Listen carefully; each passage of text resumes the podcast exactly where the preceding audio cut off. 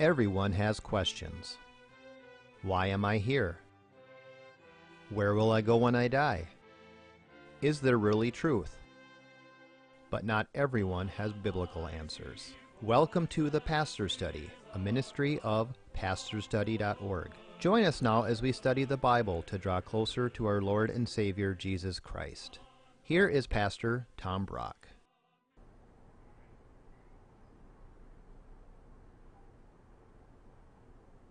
Welcome to the Pastor's Study. The Bible teaches that there's one appropriate place for sexual intercourse, and that is heterosexual marriage. And if you're having sex outside of marriage, you're sinning. But given the sex crazed culture in which we live, it's very probable a number of you watching this show are living a life of sin. Or maybe you're not, but your son or your granddaughter is. The question for this show is how would Jesus deal with a promiscuous person? Well, we are privileged to have a great example of exactly that the woman at the well. And how would Jesus deal with you if you are a promiscuous person? Would you open the Bible to John chapter 4 and let's see how Jesus did this? Let's pray first.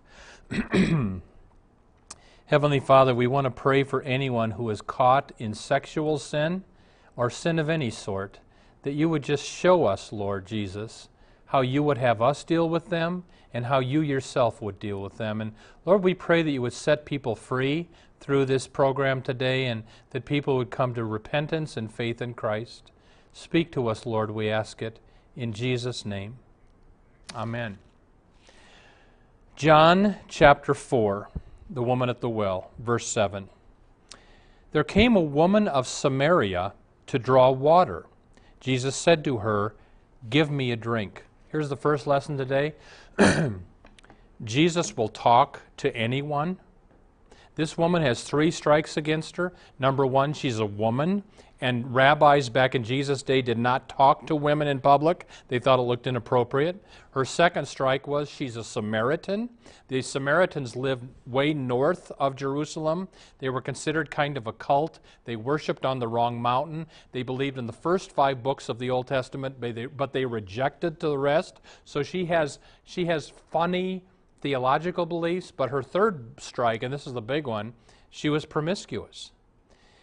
She was immoral. But the point here is Jesus will talk with anyone. You should be like that too. I mean, here's a woman who said, Well, Pastor Brock, the Jehovah's Witnesses came to my door and I slammed the door in their face. As if that's a good thing. That's not a good thing. Listen, Jesus will talk with anyone, no matter how morally or theologically messed up people are. Jesus wants to talk to you. We should be that way. I mean, one day I've got I'm I'm working on it's a Saturday I'm working on my sermon. I've got my Bibles and my commentaries all over the living room. The doorbell rings. It's the Mormons. I open the door. Come in. I moved my Bible. Sit down. We talked for 3 hours.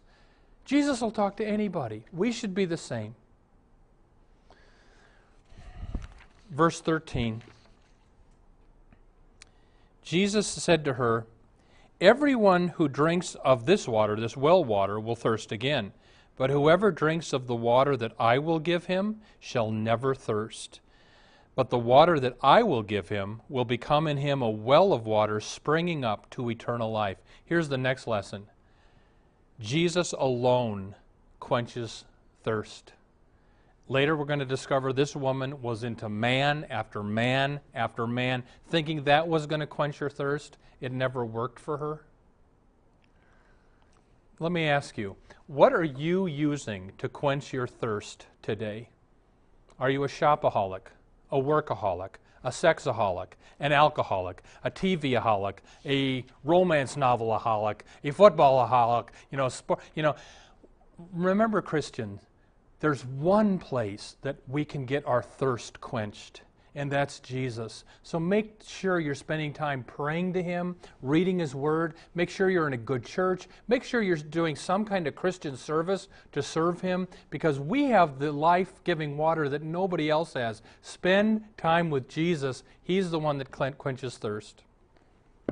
I had my clergy collar on. I got on the plane some time ago, coming back from preaching somewhere, I think. And I prayed before I got on the plane that the Lord would use me to talk to somebody. I sit down to a, next to a young woman, and the plane takes off, and there are some really rowdy young men on this flight uh, returning from Mardi Gras, and they're using foul language about Jesus. Well, the young woman next to me and her friend really clicked with these guys. Her back was to me the whole flight. just, you know, just, and and I'm listening to all this, and it became so clear to me these people are so thirsty, and they have no idea where to quench their thirst. I mean, I interviewed some time ago a missionary from India. He pulled up his pant leg and showed me his scar that he got when he suffered for preaching the gospel in India. And you know, you think, why would he suffer so much? And it's because he knows there's one thing that quenches the, the thirst of humankind, and he's willing to suffer to get, to get Christ out to others. Jesus said to the woman at the well, You're trying all this other stuff, try me. Verse 16 The woman said to Jesus, um, Sir, give me this water, and I will not be thirsty, nor come at all to drink to, here to draw any more. Jesus said to her, Go call your husband and come here.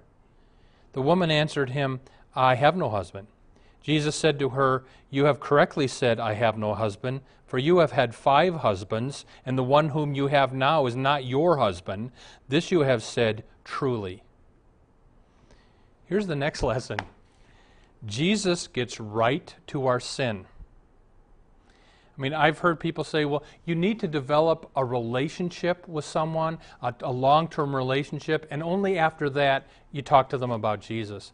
I don't believe that. In this story, Jesus gets right to the woman's sin in the first five minutes of the conversation. I think that's okay to do. I mean, here's a couple that said, Pastor Brock, I want you to marry us. Well, I notice you don't go to church. Well, we will okay, let me just go through what it means to have a Christian marriage. Are you two living together? Well, yes. Well, you know, 1 Corinthians 6 says fornicators don't go to heaven. And, well, they were out, the, out of the office. I did it lovingly, I did it kindly and humbly, but the reason Jesus gets right to this woman's sin is he knows it's killing her. Jesus isn't being mean, he's not being judgmental. He knows this promiscuity is killing this poor woman, so he's going to talk to her about it. I mean, I'll tell you something that I've been doing lately. When I get tempted to sin, I will even maybe say it out loud. At least I'll say it in my head. Remember, Tom, your sin is out to kill you, Jesus is out to give you life. Next time you're tempted, just say it out loud. Remember, my sin is out to kill me, Jesus is out to give me life. Look at verse 19. The woman said to Jesus, Sir, I perceive that you are a prophet. Our fathers worshipped, our Samaritan fathers worship in this mountain, and you people, you Jews, say that Jerusalem is the place where men ought to worship. Jesus said to her, Woman, believe me, an hour is coming when neither in this mountain in Samaria or in Jerusalem will you worship the Father. You worship what you do not know. We, Jews, worship what we know. For salvation is from the Jews. It does come through David and Jesus as the Messiah. But an hour is coming, and now is, when the true worshippers will worship the Father in spirit and truth. For such the pe- people the Father seeks to be his worshippers. God is spirit. Those who worship him must worship in spirit and truth. Here's the next lesson Jesus wants real worship, not religion.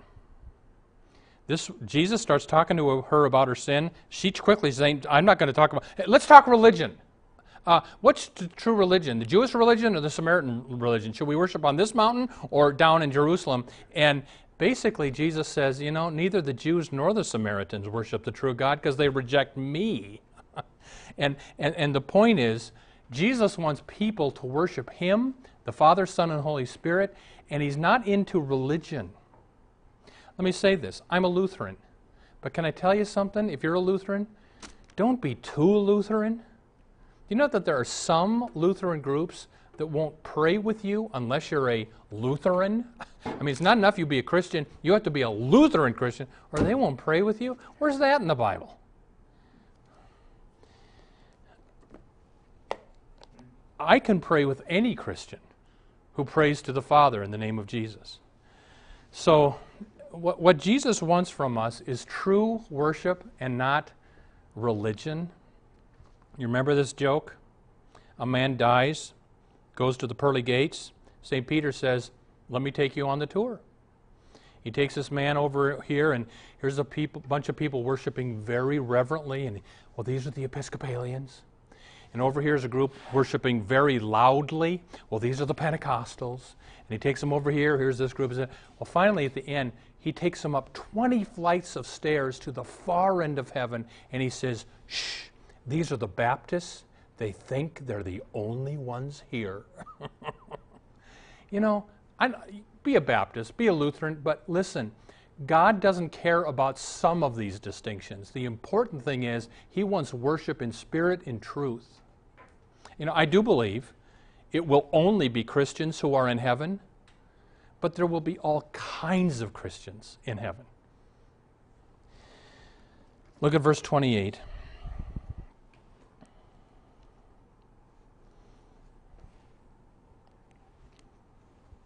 So the woman left her water pot and went into the city and said to the men, Come, see a man who told me all the things that I have done. This is not the Christ, is it? And they all went out of the city and were coming to him. Here's the next lesson Jesus uses women.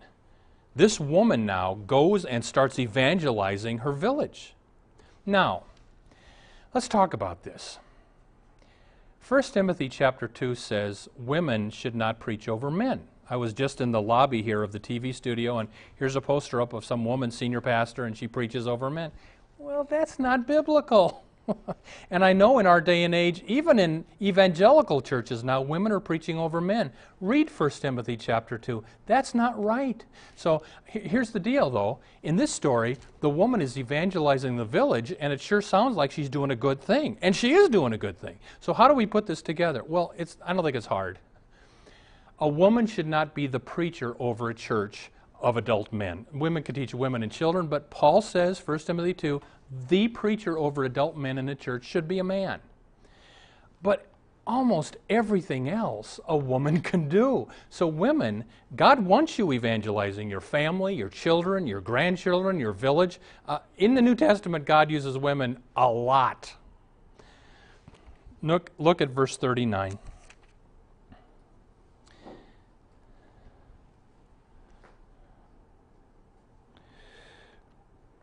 From that city, many of the Samaritans believed in Jesus because of the word of the woman who testified, He told me all the things that I have ever done.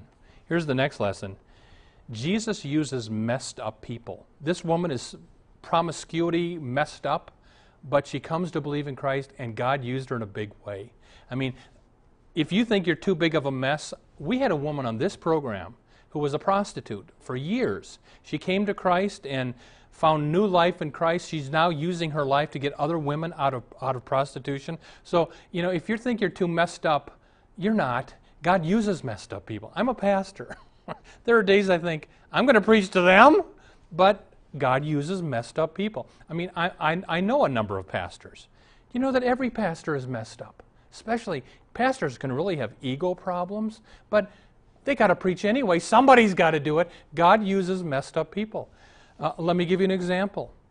John Wesley founded the Methodist Church in the 1700s in England. Thousands of people came to Christ through John Wesley. John Wesley had a miserable marriage. He would go on these long preaching trips, and it was okay that he went on these long preaching trips. Finally, his marriage got so awful that he and his wife stopped living together. But you can't deny that God used John Wesley. My point is this no matter what mess you may have in your life, if you're sorry and you're seeking Christ, God can use you in a mighty way. Last lesson is verse 42.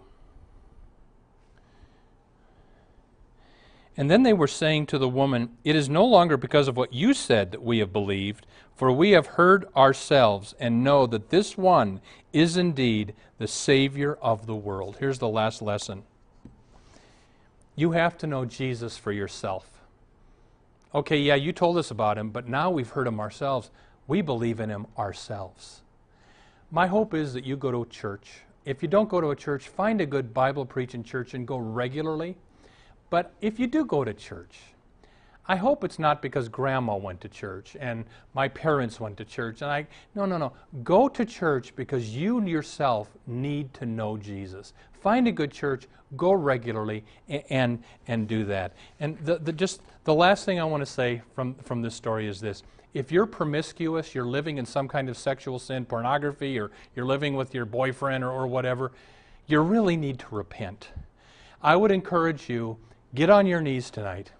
Say a prayer and say, Lord, I confess I have been sinning. Forgive me. And then move out of the apartment with him or throw away the pornography or get some Christian to hold you accountable that you can counsel with once a week and get some help. Because Jesus wants to set you free from what's destroying you. Amen. Welcome to the portion of the pastor study where we now ask Pastor Brock to share with us his knowledge of Scripture and his insights to answer questions we have regarding the Bible, our Lord, and our everyday walk with Him. Before we get going with this, can we go a little bit further about female ministers? Mm-hmm. Aren't there instances, though, where a female has come in to a church and been very successful ministering to men? Mm-hmm. Um, areas I, I, think of an example in Wisconsin of two churches that had no minister, could not get a male minister, mm-hmm. and a female minister came in, and they wouldn't have had a pastor. Yeah, yeah. Is that wrong? So what do you do? Is that wrong? I think it is wrong. The men need to step up, and if the women step in, the, the men will never step up. And a lot of the problem of women being pastors is because the men aren't stepping up. I think there's there's real guilt there. But Paul says what he says, and I know it goes against the grain of our culture, but, but you know, I would say overwhelmingly, women pastors don't tend to build a church because, you know, let's, I think, Jackie, women tend to be the most spiritual. And we need a man up front that'll show the little boys this is not just for women. We need male role models desperately in the church. So I, but the main reason I'm against women preaching over men, Paul says it's not the way God made us. Just it's it, it, how does Paul put it? 1 Timothy 2, I do not allow a woman to teach or exercise authority over a man, for it was the man who was created first, then the woman. Is the woman who was deceived, Eve, and not the man, etc. So there's something about the way God made us that that He wants men to be taught by men. Yeah. Okay. Is there ever a time that we're not to inter act with a promiscuous person if actually, we're a Christian? Actually, there is. If you read 1 Corinthians, is it chapter 5? Paul talks about these people who are living in sin who say they're Christians. And Paul says, don't even eat with those people. Now, Jesus ate with sinners. And I think we as Christians should eat with sinners.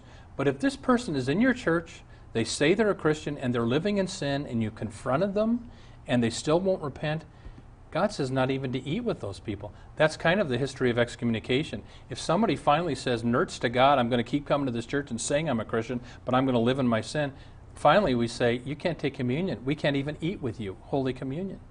Okay, is there anything in the Bible about shunning that person? Well, you know, the, uh, the Amish are known for shunning.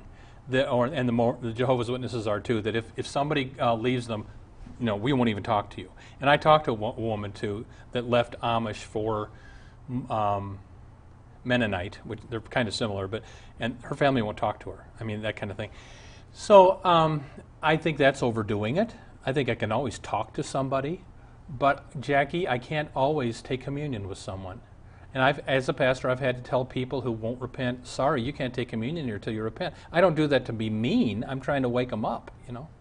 Well, what do you say to the person who still does go to communion that you know is sinning?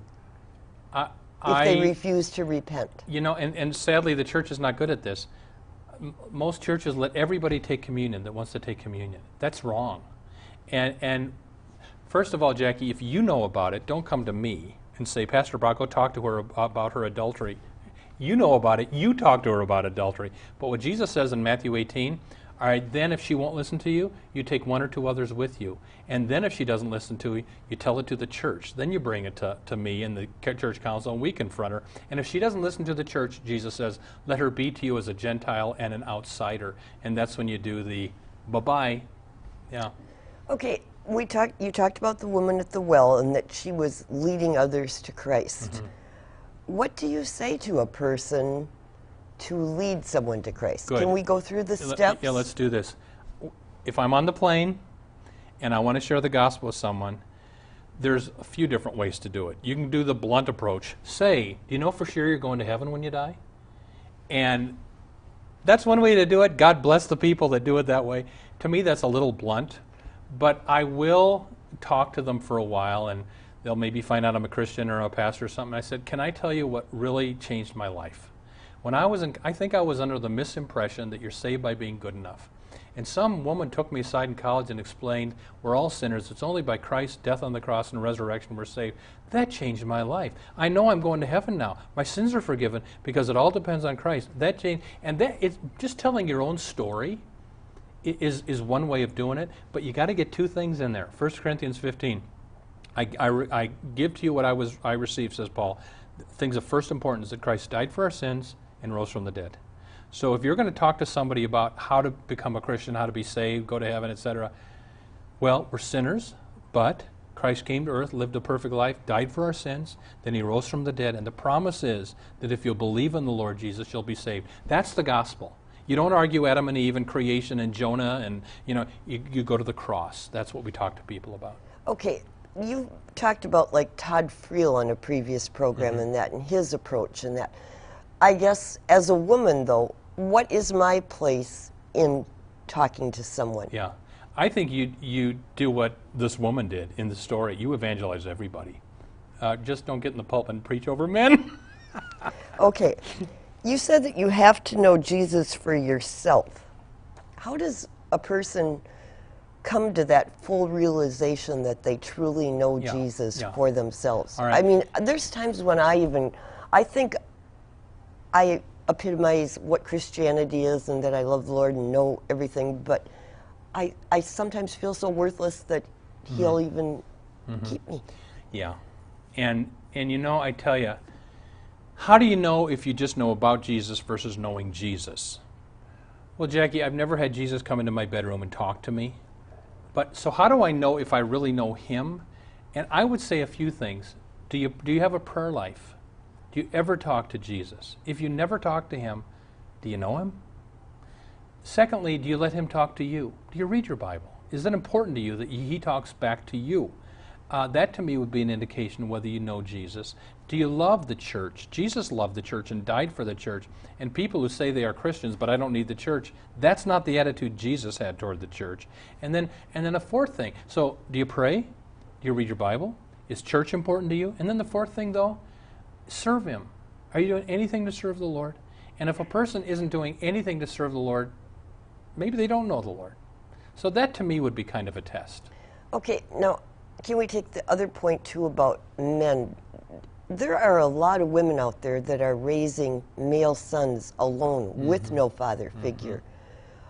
Are you saying that they shouldn't be dealing as a mother with sharing? No, I'm saying they should. And, and you know, Paul says to Timothy, you know, you, you basically you've known the scriptures and from your mother Lois and your grandmother Eunice. So women are to share the gospel with everyone. They're to raise their children, and and and I think women can teach women. But Paul says women should not teach men. And again, I think the reason being we need male role models in the church. And there's something about the way God made us that men would men and women flourish under male preachers over the church, not female preachers. Some of this is we're trusting God what he says whether we totally understand it or not. But if I had a husband who didn't share the love of Christ with a son, I would be And you should. Yeah, you should. Okay. I, I, this is it's different in, to be a public teacher in a church. Yeah. Okay. Pastor Brock, we, we've talked before in another program that we, I have a question about. Are there some things in the Old Testament that Christians are no longer obligated to follow Mm-hmm. because you hear people arguing about the New Testament changed Yeah. things. Yeah. And Jackie, what we, we need to be careful on this one. The we don't have to keep the ceremonial laws of the Old Testament. Some of that stuff was given just to the Jews to make them distinct from the nations. So they can't eat pork. They have to uh, um, get circumcised. And some of these things were just for them. Jesus comes and dies on the cross, and the whole book of Hebrews is written to show Christians do not need to keep the ceremonial laws of the Jews. The book of Galatians was written to show Christian men don't have to be circumcised to be saved. So the ceremonial law we don't have to keep. The moral law, you know, the Ten Commandments, don't kill, don't commit adultery, that, of course, is, is for New Testament Christians as well. Okay.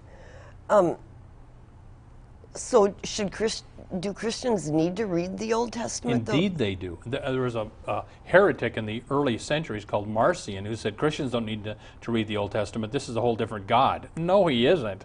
The God that prophesied Christ would come in the New Testament was the Old Testament God. There's one God of the Old and New Testament. And yes, Christian, you won't understand the New Testament if you don't know the Old Testament. Okay. Pastor Brock, we've only got a minute left, and I know people are wondering what's happening with our ministry.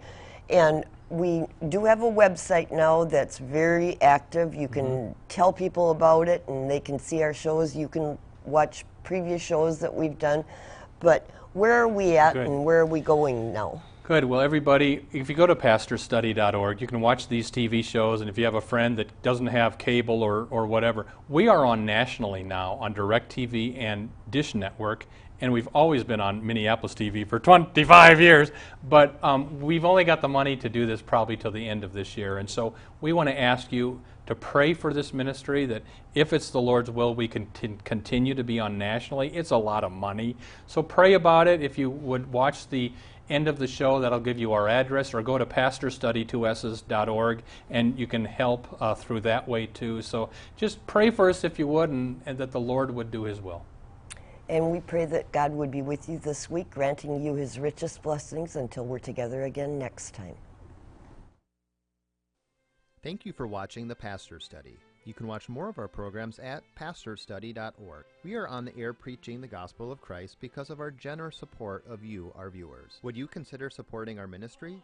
You may do so at pastorstudy.org or write The Pastor Study, P.O. Box 41294, Minneapolis, Minnesota 55441. May the blessing of our one triune God, Father, Son, and Holy Spirit be with you today and always.